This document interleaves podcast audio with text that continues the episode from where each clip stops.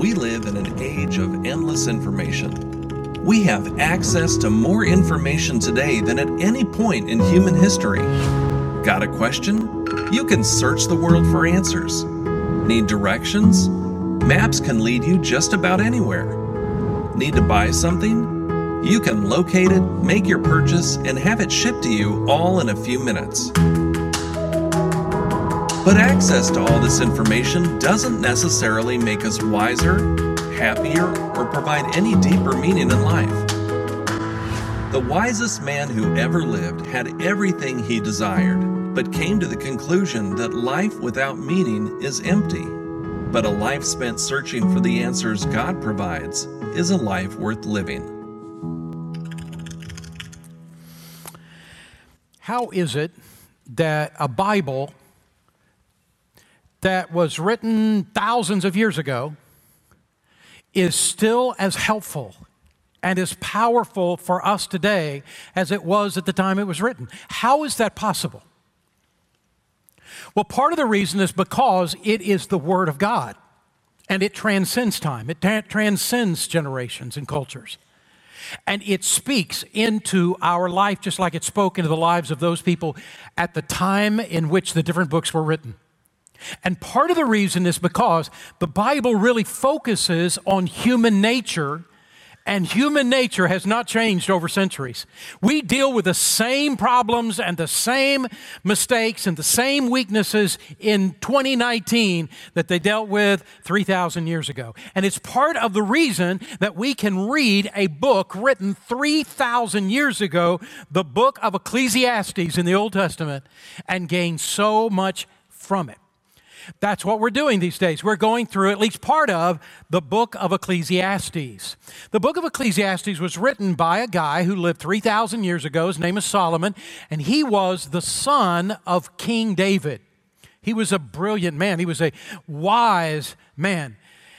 And he asked some of the hardest life penetrating questions that people still ask today. He lays out what he has discovered, but he doesn't give us the answer to all of it. He doesn't. He didn't know. It isn't until Jesus comes along that suddenly Jesus completes the thoughts of, of Solomon 1,000 years before, and all of, all of a sudden, these very life, deep life questions become crystal clear for us. We're in a series entitled Answers to Life's Biggest Questions.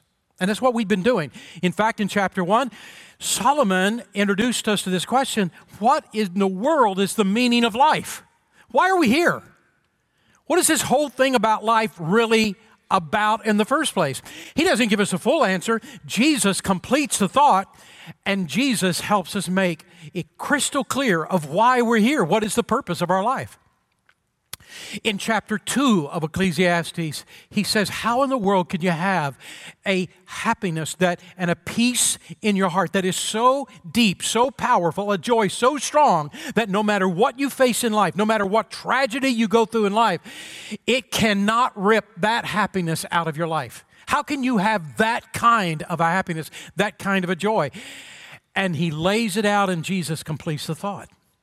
In the third chapter, Solomon says to us, How is it that you and I can make the most of our time? All of us have limited time on this planet. We have limited amount of years. So how do we use the out the, the years that we have in the most powerful way that we can? And we looked at that a couple of weeks ago.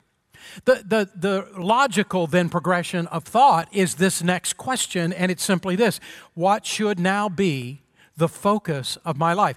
Since this is what the meaning of life is, since this is how you can, we can have a joy that the world cannot take from us, since this is how we can make the most of our time. How it, what is it then should I do in to be the most focused and have the best life possible that I can experience? And we've been going through that now for the last that last week and today. Jesus was asked this very question in just different words. A man came to him and, and asked him, uh, What is the greatest of all the commandments in the Bible? And Jesus in Matthew 22 says it this way to love the Lord your God with all your heart and soul and mind. This is the first and greatest of the commandments. But the second one is just as important to love your neighbor as yourself. Now, that guy could have asked the question differently. He could have said, What should be, Jesus, the focus of my life to have the most meaningful life that I could have? And Jesus would have said exactly the same words. Jesus explained that the focus of our life, first of all, is to be vertical. It is to have a deeper relationship with God. And we talked about that last week as we looked at Ecclesiastes chapter 5. But then Jesus says the second part of our focus needs to be horizontal in relationships that we have in our life. And that's what I want to talk to you about today. Jesus said that we are to love others just like we love ourselves. So, what in the world does that mean? I think to get started in that, we got to start with this idea. We've got to have a better understanding of who God says that we are in Christ. We've got to have a better understanding of who we are in Christ. When Jesus talked about our life, he, he said to us in the New Testament, don't be inwardly focused, be outwardly focused. Don't just be about yourself, be about God and others. He even said, crucify self in your life, meaning crucify self centeredness in your life. Let your life be not just about you, but be about God and be about other people. But in order to have a clear understanding of this, of what Jesus taught us, love others like you love yourself, we've got to have an understanding of wait a minute, who really are we? How does God see us? Now that we are in Christ, now that we have accepted Jesus Christ as our Savior, how does God see us? Because how God sees us is how we'll see ourselves. And how we see ourselves will determine how we treat other people. Are you following me? So here's the idea How does God view us in Christ? I've given you a list. We're not going to expand on it. I just want to walk through it with you because I think it is life shaking. The first is this we are forgiven in Christ. No matter what you have done and how much you have done it, when you came to know Jesus Christ as your Savior, God forgave you. Not because of your merit, but because of Christ's merit. God forgave you when you gave your heart and life to Jesus Christ. And then when we give our life to Christ, you and I have times in our lives in which we fail miserably. We have times in our life in which we sin. But the Bible says in 1 John 1 9 that if we will confess our sins, meaning admit that our sins truly are sins. We acknowledge that what God said about them are true. If we will confess our sins before God, He is faithful and just to forgive us and to cleanse us from all unrighteousness. We are a people who have been forgiven by God. It's so crucial that you grab hold of it. And then the Bible says we are loved by God. Haven't you ever stopped at times in your life and said, I know myself? How in the world could God possibly love me? All my failures, all my warts, how in the world could God still love me? Yet He does. We are loved by God. We are forgiven in Christ. We are children of God. And now we are friends of God. The greatest being in all the universe has said to us, I don't want to just forgive you, I want to be a friend. I am a friend of God. God wants a personal relationship. God wants an intimate relationship with us. Here's the fifth one we have been accepted by God, not on the basis of what we've done or haven't done, but on the basis of what Jesus Christ did for us already on the cross. I was born and raised in a pastor's family. I've been in church all my life. I've been in church before I was born. I've been in church so much, but it wasn't until my master's degree at seminary that I understood this truth that God accepts me already. not on the basis of my performance, not on the basis of what I do or don't do, but He accepts me on the basis of what Jesus Christ already did for me on the cross. The first time that I really came to understand that, Dr. Gray at Southwestern Seminary was teaching through a whole series of things, and this is one of them, and it was like a ton of bricks smacked me in the face. I could hardly believe it. I'd worked so hard, tried so hard to get God to accept me.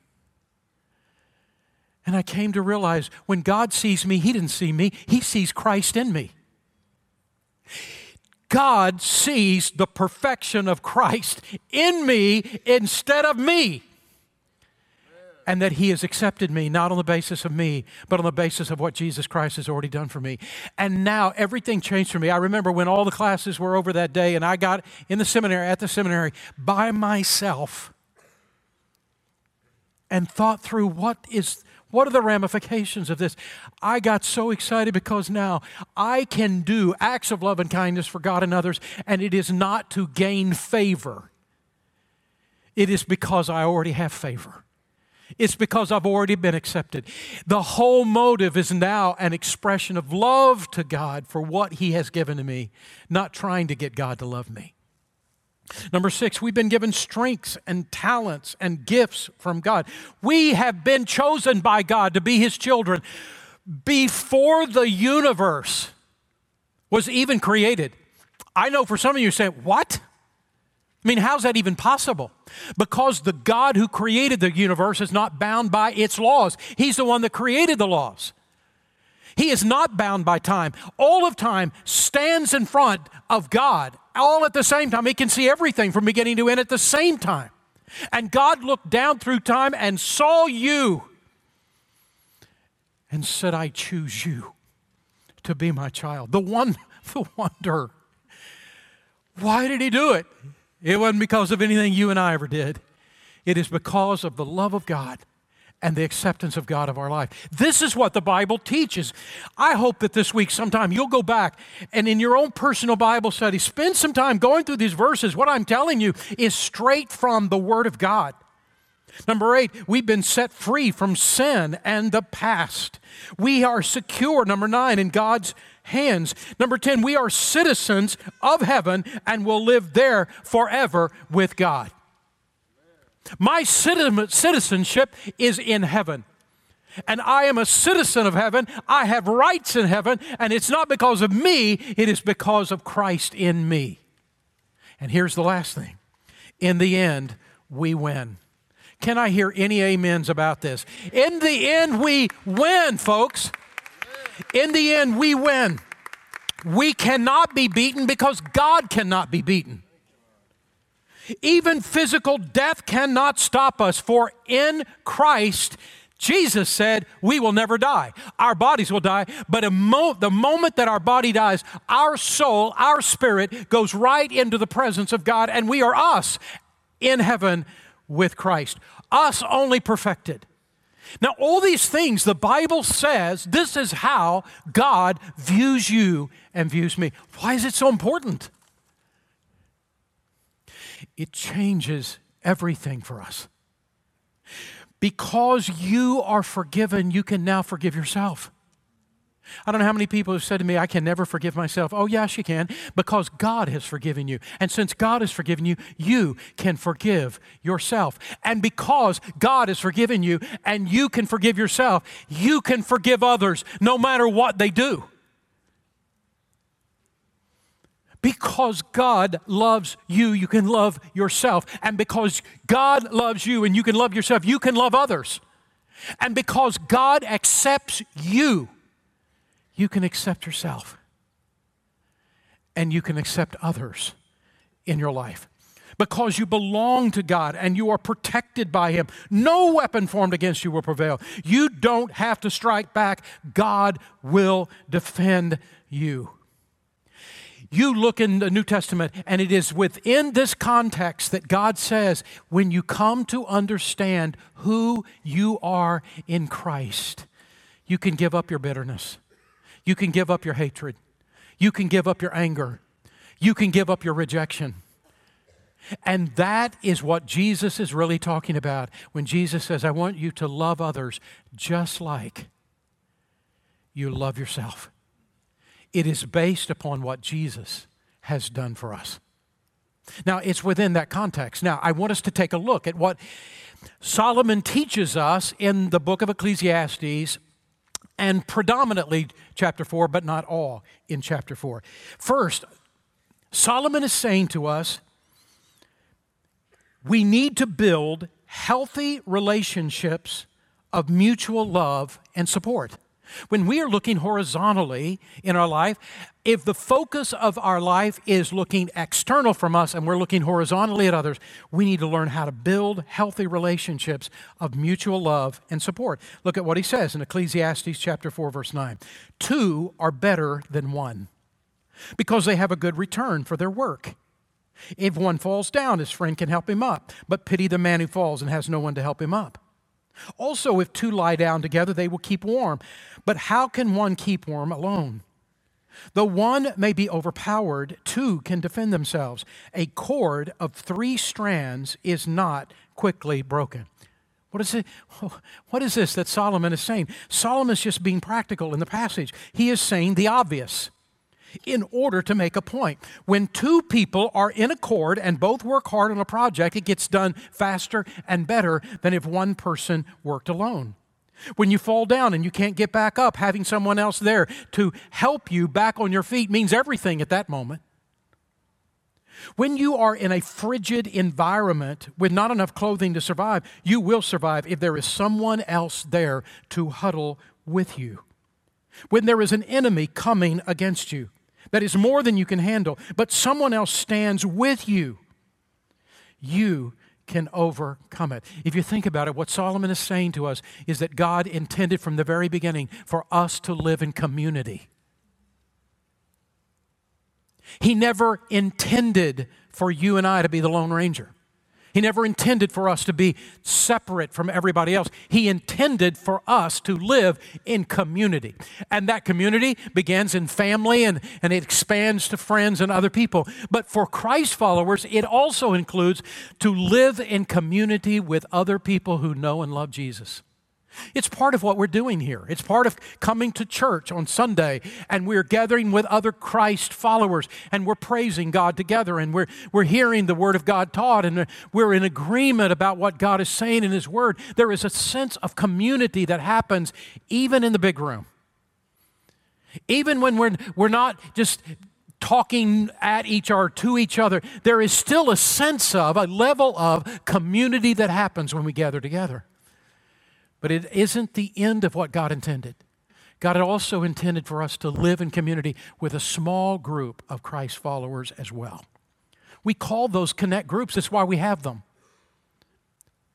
A small group of people who are there for us, who love us, who will encourage us, who will help us when we are down and we help them when we're down, and, and we are sharing life together. It was intended, God intended, that we share life together with other believers in a sense of community.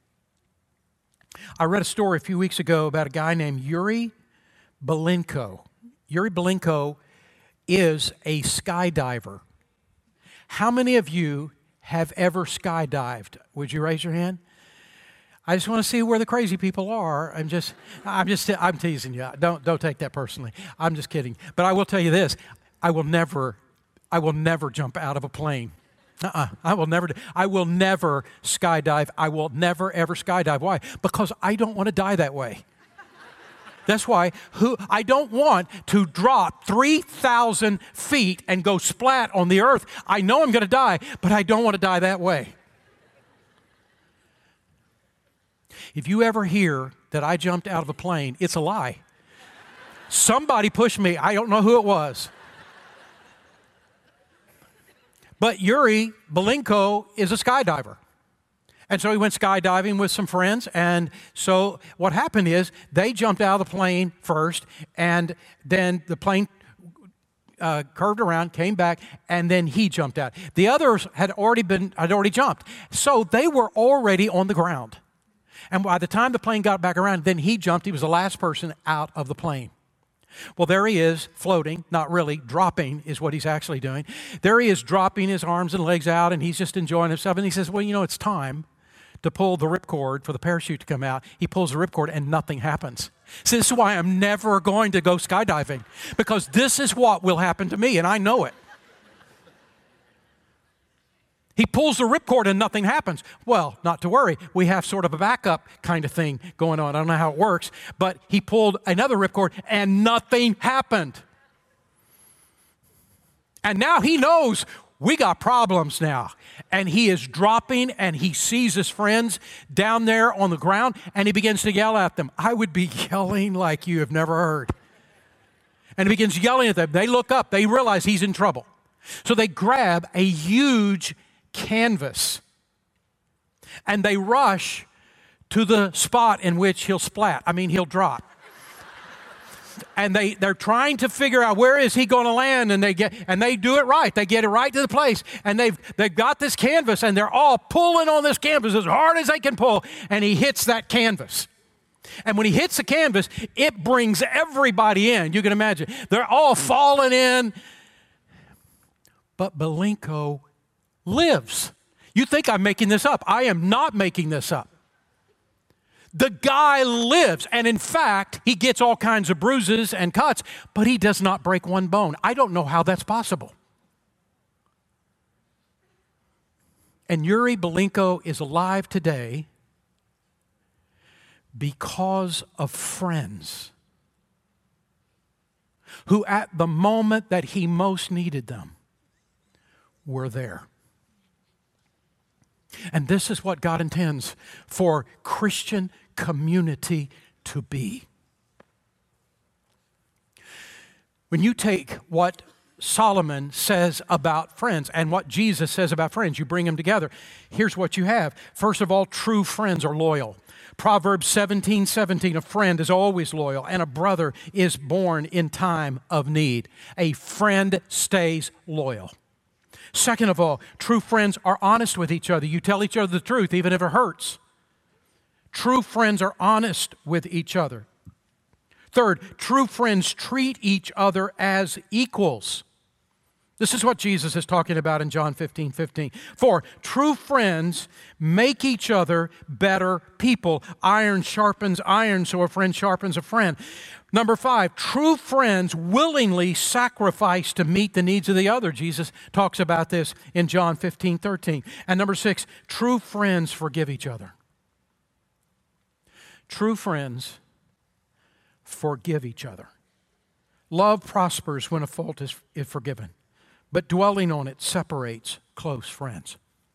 A few years ago, there were nine miners who were trapped for three days, 240 feet underground in a mine shaft. This is why I'm never going to be a skydiver and I'm never going to be a miner. I'm not going to be either one of these people. And for three days, they were trapped 240 feet underground because of some collapse of some passageway out, and they were rescued three days later. Now, there was water down there. There was actually sort of an underground stream right where they were, and this water was clean and fresh, and they could drink it no problem. But it really was a problem because the water temperature of that water in that cavity was 59 degrees. And that might not mean anything to us, but what it really meant to them was that that water would slowly but surely kill them through hyper, uh, hypothermia. It was going to slowly but surely kill them. They came to realize it. This water that we're drinking that's keeping us alive is also going to kill us, slowly but surely. These guys got out of the mine safe and sound, but one of them gave sort of a, an interview, and in the interview, he made this statement When one would get cold, the other eight would huddle around that person and warm that person. And when another got cold, the favor was returned. Everybody had strong moments and, and weak moments. Every, everyone, anytime one guy got down, the rest would encourage him. It was always a team effort. It is the only way we survived. And it's one of the greatest explanations of what Christian fellowship is supposed to be. What Christian community is supposed to be. One person is down and the others lift him up. One person is cold, I mean, just spiritually, and the others help warm that person up spiritually. One person's in need, the other one comes to their rescue. This is the community that the church is meant to be. What Solomon is saying is that all of us need community. We cannot live this life just on our own. We need people who believe in us, who are there for us, who help us, who pick us up, who warm us up. We need people who will be there for us. God intended for us to live in Christian community.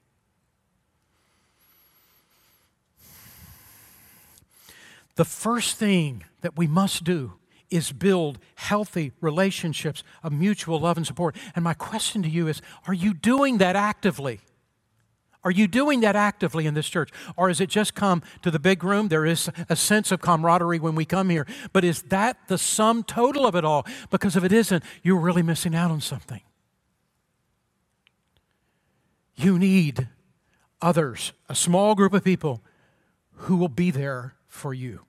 Second of all, refuse to use others as a means to a selfish end. Now, I'm just going with what Solomon is teaching in chapter 4, and he brings up this topic, which was a surprise to me. He says, refuse to use others as a means to a selfish end. And notice how he puts it Ecclesiastes 4, verse 4 to 6. And I saw that all labor and all achievement spring from man's envy of his neighbor. This too is meaningless, a chasing after the wind. The fool folds his hands and ruins himself. Better one handful with tranquility than two handfuls with toil and chasing after the wind. Now, Solomon is using an exaggeration. Solomon is using an exaggeration to depict three different kinds of people. The first kind of person is lazy. He says there are lazy people on the earth and they will end up getting what they deserve. That's exactly what he's saying. In 1 Thessalonians chapter 5, 1 Thessalonians 5 says, If a person who can work refuses to work and unwilling to work, do not help them. Did you know that it's there? If a person can help themselves but won't help themselves, is unwilling to work, do not help them. Step back from them, let them get sufficiently hungry so that now they become motivated by that hunger to begin pulling their own weight. And then when they pull their own weight and they are not able to take care of their needs, now step in and help them. 1 Thessalonians chapter 5. One kind of person that Solomon is talking about is a person who's lazy and is unwilling to help himself and ruins their own life. But there's a second kind of person, and it is the person who is motivated in their life by jealousy and by envy. Envy is wanting what somebody else has. They have it, you don't, you want it. And jealousy is having something somebody else doesn't have, and you're afraid they'll take it away from you. Solomon is saying there's a whole lot of what people do in this life that is actually a response of jealousy and envy of others. I came across this article, personneltoday.com. It's a publication for HR directors. And there was an article in the publication entitled Professional Jealousy Grips the Nation. And here's it's an article about a study that was done.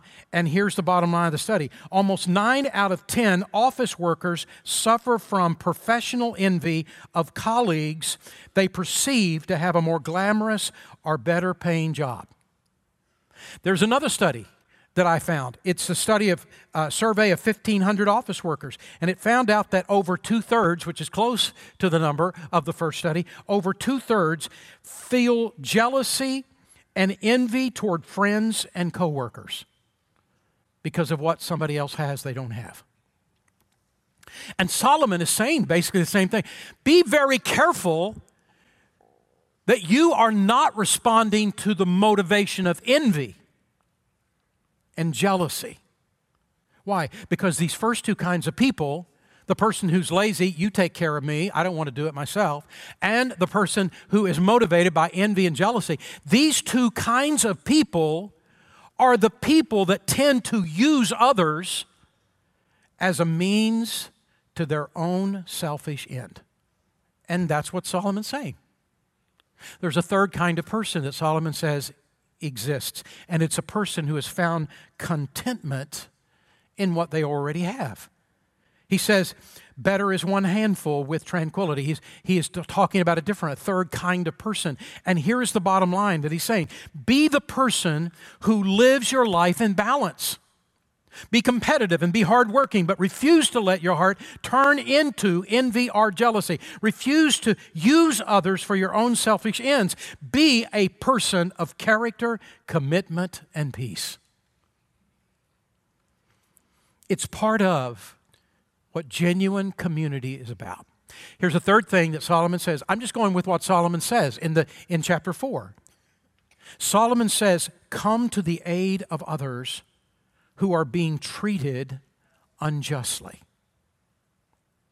In Ecclesiastes 3, verse 16 and 17, the verses right before chapter 4, he says this And I saw something else under the sun. In the place of judgment, wickedness was there. In the place of justice, wickedness was there. And I thought in my heart, God is going to bring to judgment both the righteous and the wicked. There will be a time for every activity, a time for every deed. And then just a couple of verses later, Ecclesiastes 4, verse 1 And again I looked and I saw the oppression.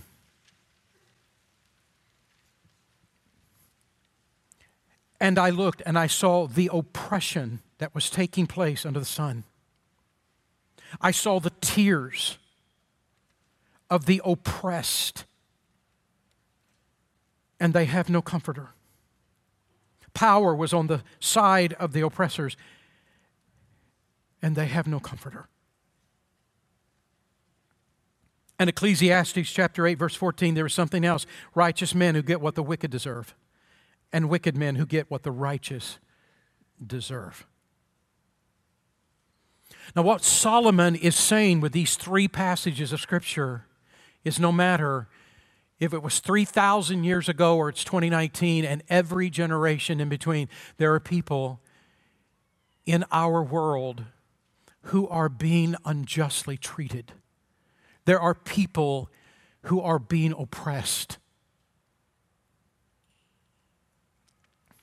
And a day is coming when the persons who oppress others will stand before a holy and righteous God and he will deal with them in a righteous way. There was a Supreme Court justice in 1881. His name was Horace Gray, and this is a picture of Horace Gray. And um, this guy, as I, I, looked up his, his bio, he was a fierce opponent of slavery, and even his enemies said that he was an honest and upright man. His enemies said that that he was an honest and an upright man. Now, before he became a chief, he wasn't chief justice, before he became a Supreme Court justice, he was also a uh, judge in the lower courts. And one day, in those one of the levels of lower court that he was in in his career, he had in front of him a guy who was totally guilty. But a guy that he was going to have to release because of a technical issue with the law. And it tore him up on the inside. In open court, he said this to that guy who was guilty. He said to him, I know you are guilty, and you know it. And remember that one day you will stand before a better and wiser judge on Judgment Day, and there you will be dealt with according to justice and not according to law. But that's true about all of us. And it is also true about those who seem to have the power and who oppress. One day for them as well. They will stand before a holy God and they will give an account of their life. But between now and when that happens, between now and when that happens for those who are oppressed.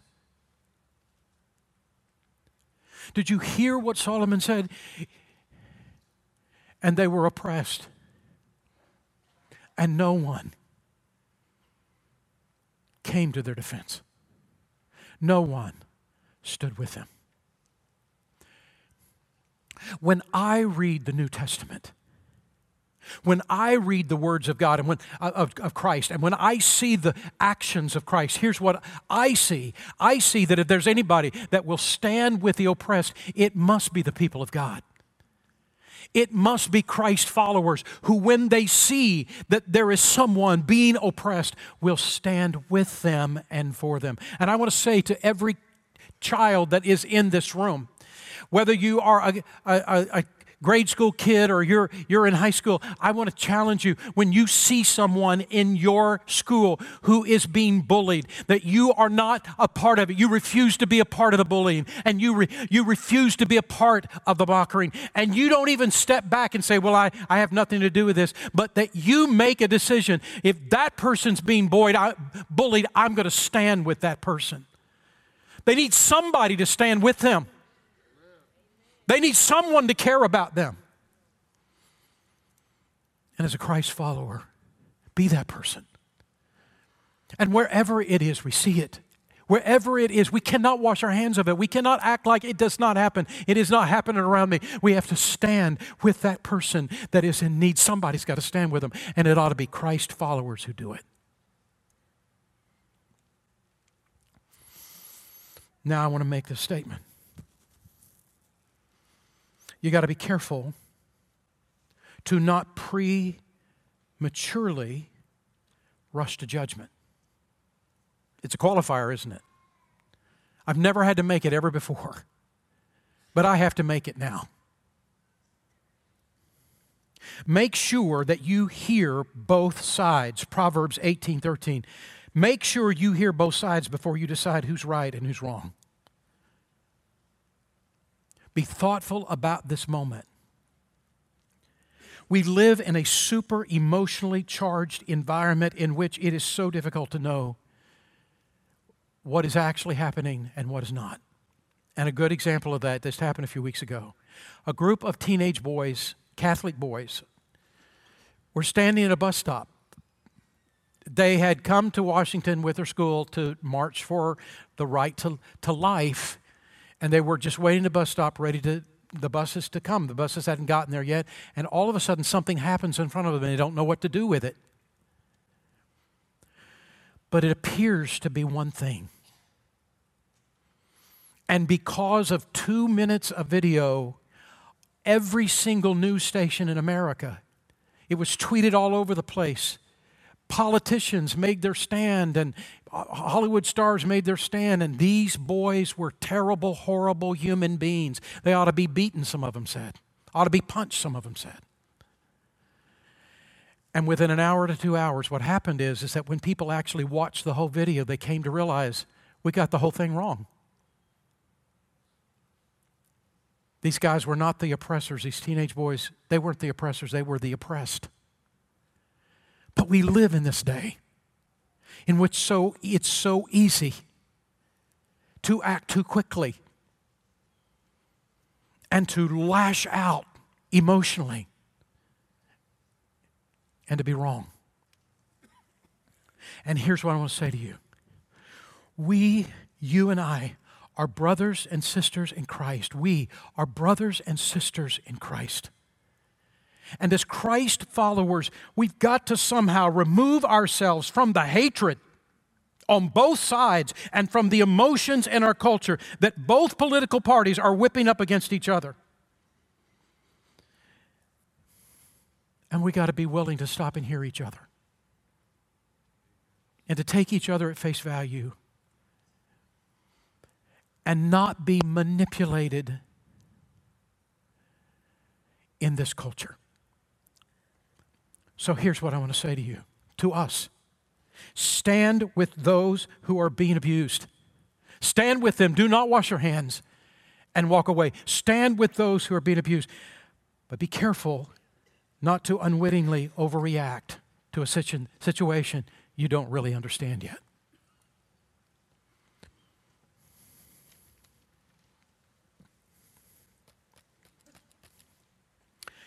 What should now be? How I use my life. There must be a vertical relationship with God that I pour my life into knowing Him better. And there must be a horizontal relationship in our life in where I learn how to live in community with other Christ followers. And we stand together and we love each other and we're there for each other and we help each other. Let's pray.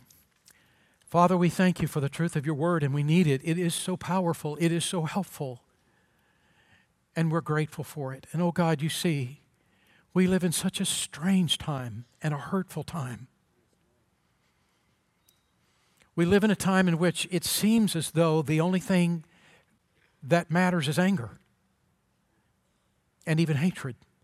And oh God, may that not be true about those who are followers of Jesus Christ. Father, may we stand with those who are being oppressed and help them. May we learn how to live in community with each other the way you wanted us to in the big room here, but also in small group, in which we learn how to be there for each other. May we learn to use our life in such a way that we're not actually trying to use people in a negative way to fulfill our own ends, but we are truly loving other people. Help us to be the people of God you've called us out to be. Now, Father, I pray for those in this room that have never given their heart to Christ, that do not know Jesus as their personal Lord and Savior, that this would be the day of their salvation, that they would make that decision to receive Jesus into their heart. And for those who are not members of this church but know you and love you, Father, if there is a sense in their heart that this feels this place feels like home, I pray that you'd give them the opportunity today to, to join this church if that's what you're leading them to do. Father, move in our hearts to recommit ourselves, to align our hearts with the Word of God. And we pray this in Jesus' name. Amen.